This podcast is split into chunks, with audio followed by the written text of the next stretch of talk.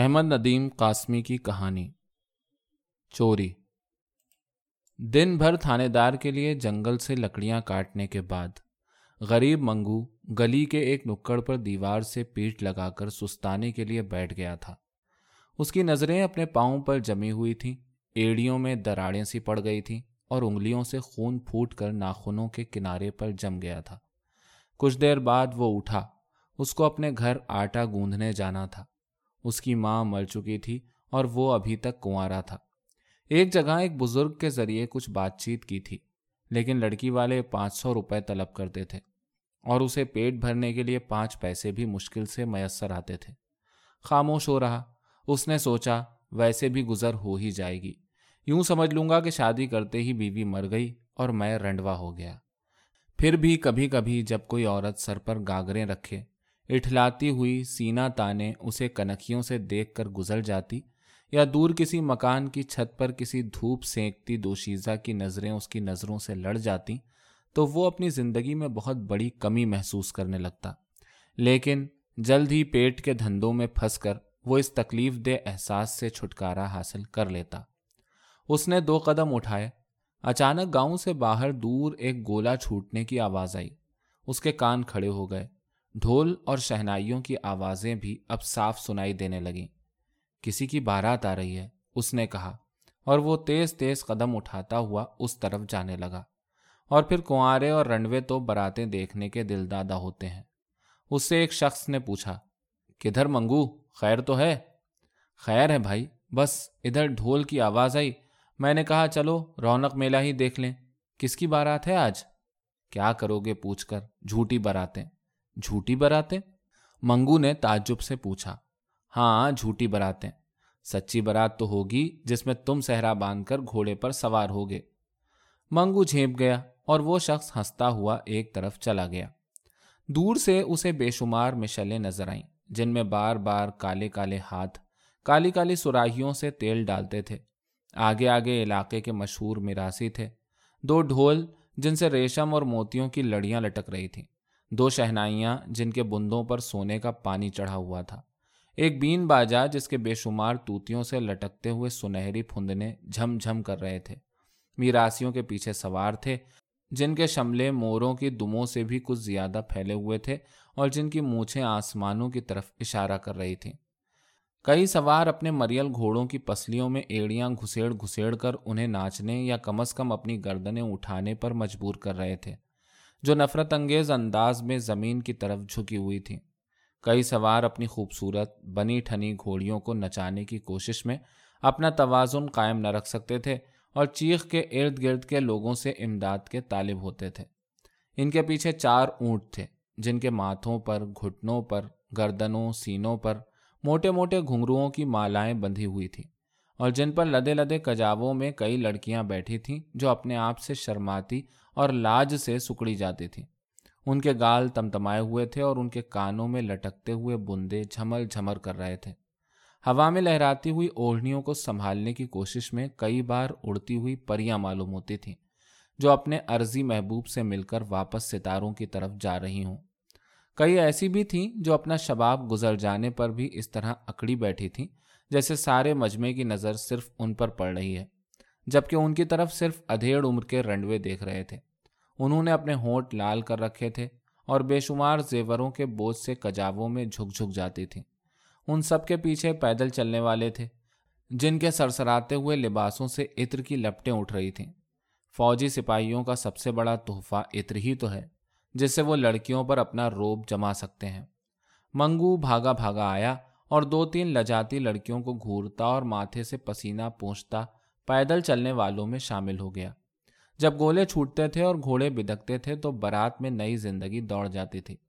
جب شہنائی والے سر کو پیچھے لے جا کر شہنائیوں کا منہ آسمانوں کی طرف کرتے تھے اور ایک لمبی تان کھینچتے تھے اور ادھر سے پھلجڑیاں تیر کی طرح آسمانوں پر جا کر نیلے، پیلے، سرخ اور سبز شراروں کی شکل میں اپنے پیچھے لکیریں چھوڑتی ہوئی واپس لپکتی تھیں تو یوں معلوم ہوتا تھا جیسے موسیقی کے جادو سے آسمان کے تارے کھچ کھچ کر شہنائیوں میں سما جانے کے لیے اڑے آ رہے ہیں۔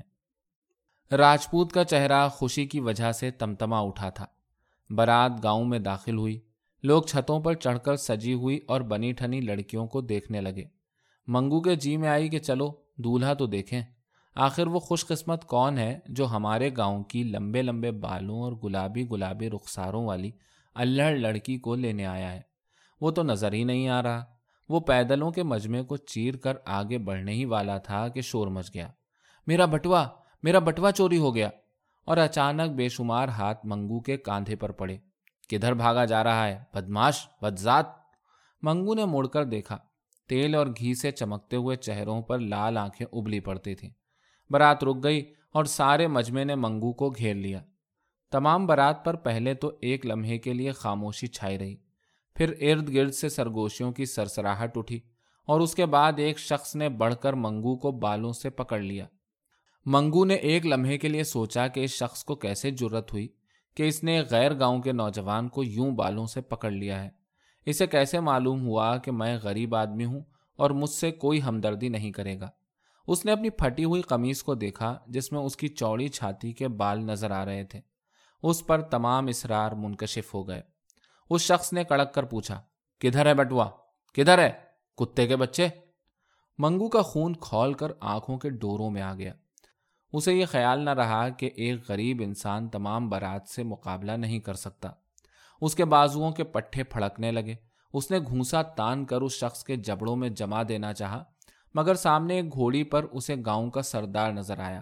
خیالات برقی صورت سے اس کے دماغ کی شریانوں میں گردش کرنے لگے۔ مجھے اپنے شہر کے سردار کے آگے فریاد کرنی چاہیے۔ میں نے کئی بار چوپال پر اس کے پاؤں دبائے ہیں۔ اس کے گھر کے لیے لکڑیاں کاٹ لایا ہوں۔ اس کے کاموں پر دن میں تیس تیس کوس پیدل سفر کیا ہے۔ یہ غیر گاؤں والے میری بےزتی کر رہے ہیں، تو اس میں سارے گاؤں کی بےزتی ہے۔ میں نے بٹوا چرایا ہے تو میرے پاس موجود ہونا چاہیے۔ اس نے وہیں سے چیخنا شروع کر دیا۔ ملک جی آپ کا اقبال بڑھے۔ مجھے ان بدماشوں نے گھیر لیا ہے۔ اب اس کے بالوں پر سے مضبوط ہاتھ علیحدہ ہو چکا تھا۔ ملک جی مجھ پر یہ ناحق الزام دھر رہے ہیں۔ ملک جی آپ بہت خوب جانتے ہیں، میں نے آج تک چوری نہیں کی۔ میں غریب ہوں، مگر اپنی حلال کمائی سے پیٹ بھرتا ہوں۔ آپ جانتے ہیں، سارا گاؤں جانتا ہے، خدا جانتا ہے۔ اس نے اپنی آنکھیں بے حد اشتیاق سے سردار کے چہرے پر گاڑ رکھی تھی وہ منتظر تھا کہ ابھی سردار کے منہ سے گالیوں کا طوفان نکلے گا۔ برات والوں کے چھکے چھوٹ جائیں گے اور وہ فخر سے اکڑتا ہوا اپنے گھر آ کر آٹا گوندھنے لگے گا۔ لیکن سردار کی للکار اس پر بجلی بن کر گری۔ بدماش، جیب کترے حرام زادے تجھے شرم نہیں آتی؟ گھر آنے والوں کی یوں خاطر کی جاتی ہے؟ سارے گاؤں کی ناک کاٹ کر رکھ دی۔ کدھر ہے بٹوا؟ نکال نکال اسے۔ اب اس کی پیٹ پر سردار کا پتلا چابک شڑاپ شڑاپ پڑ رہا تھا۔ نکال، ورنہ تیری مشقیں کس کر اور الٹا لٹکا کر مرچوں کا دھواں دوں گا۔ مرچوں کا۔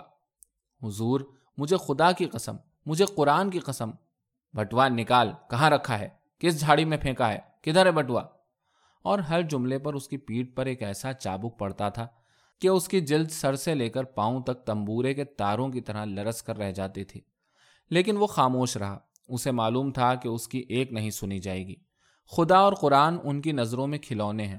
ان پر قسمیں کوئی اثر نہیں کریں گی۔ جس بوڑھے کا بٹوا گم تھا، وہ پاگلوں کی طرح چیخ رہا تھا۔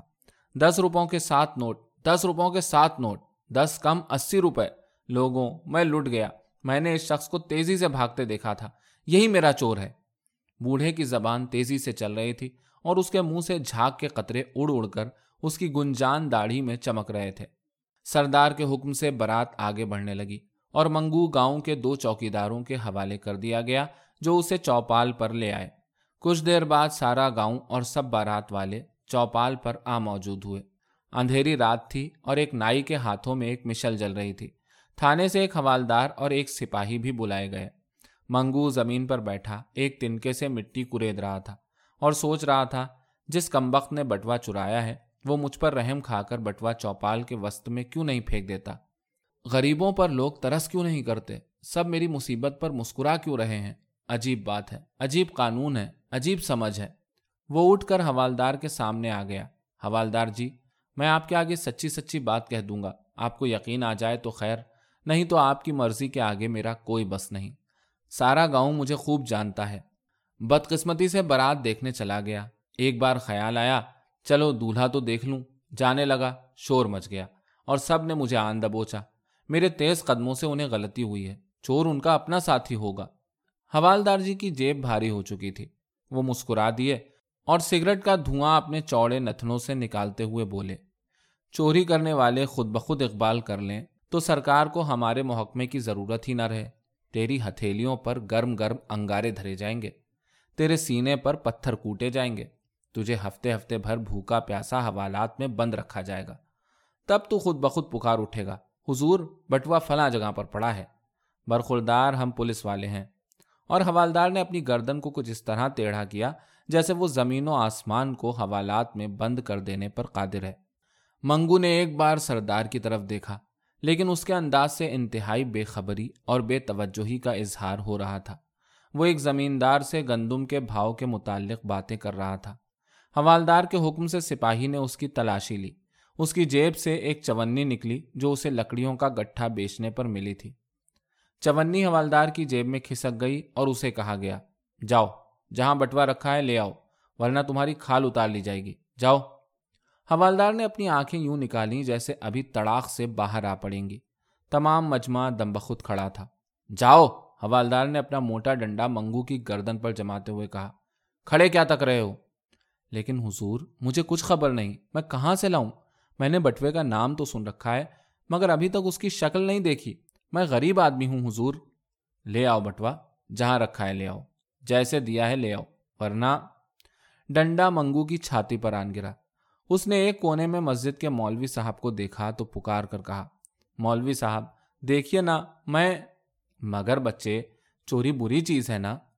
وہ اپنی تمام نمازوں کو برباد سمجھنے لگا، جو اس نے امام کے پیچھے پڑھی تھی اسے حوالدار کا ایک اور دھکا لگا۔ لے آؤ بٹوا۔ وہ ناچار سر جھکائے چوپال کی سیڑھیوں سے اترنے لگا۔ اس کے پیچھے ایک سپاہی اور دو چوکی دار تھے۔ اچانک ایک شخص تیزی سے اس کے قریب سے گزرتے ہوئے بولا، کیوں جی برات والے یہی ہیں؟ ہاں منگو نے جواب دیا۔ شاید وہ بھی کوئی براتی تھا، کیونکہ اس کا کلف لگا شملہ اوپر بہت دور تک چلا گیا تھا۔ وہ چوپال پر چڑھ گیا اور بولا شیر باز بابا شیر باز یہی موجود ہو کیا؟ ہاں ہاں شیر باز اٹھا۔ یہ وہی بوڑھا تھا جس کا بٹوا کھو گیا تھا۔ میں نے راستے میں سنا کہ تم نے ایک بے گناہ پر بٹوے کی چوری کا الزام دھر دیا ہے۔ حالانکہ تم نے مجھے اپنا بٹوا پکڑایا تھا کہ کہیں بھیڑ میں گم نہ ہو جائے۔ ارے، میں تو بھول ہی گیا۔ تمہارے پاس ہے بٹوا؟ بوڑھے کی بانچیں خوشی کے مارے کانوں کی لبوں تک پھیل گئیں۔ منگو کا جسم غصے سے دہکنے لگا۔ چوکیدار اور سپاہی واپس ہو پڑے، مگر اس نے وہیں سے کھڑے ہو کر پوچھا۔ میں جا سکتا ہوں۔ منگو گھر آیا تو اسے اپنی چونی کا خیال ستانے لگا۔ میری دن بھر کی کمائی اس کی جیب میں موجود ہے۔ یہ کہاں کا قانون ہے؟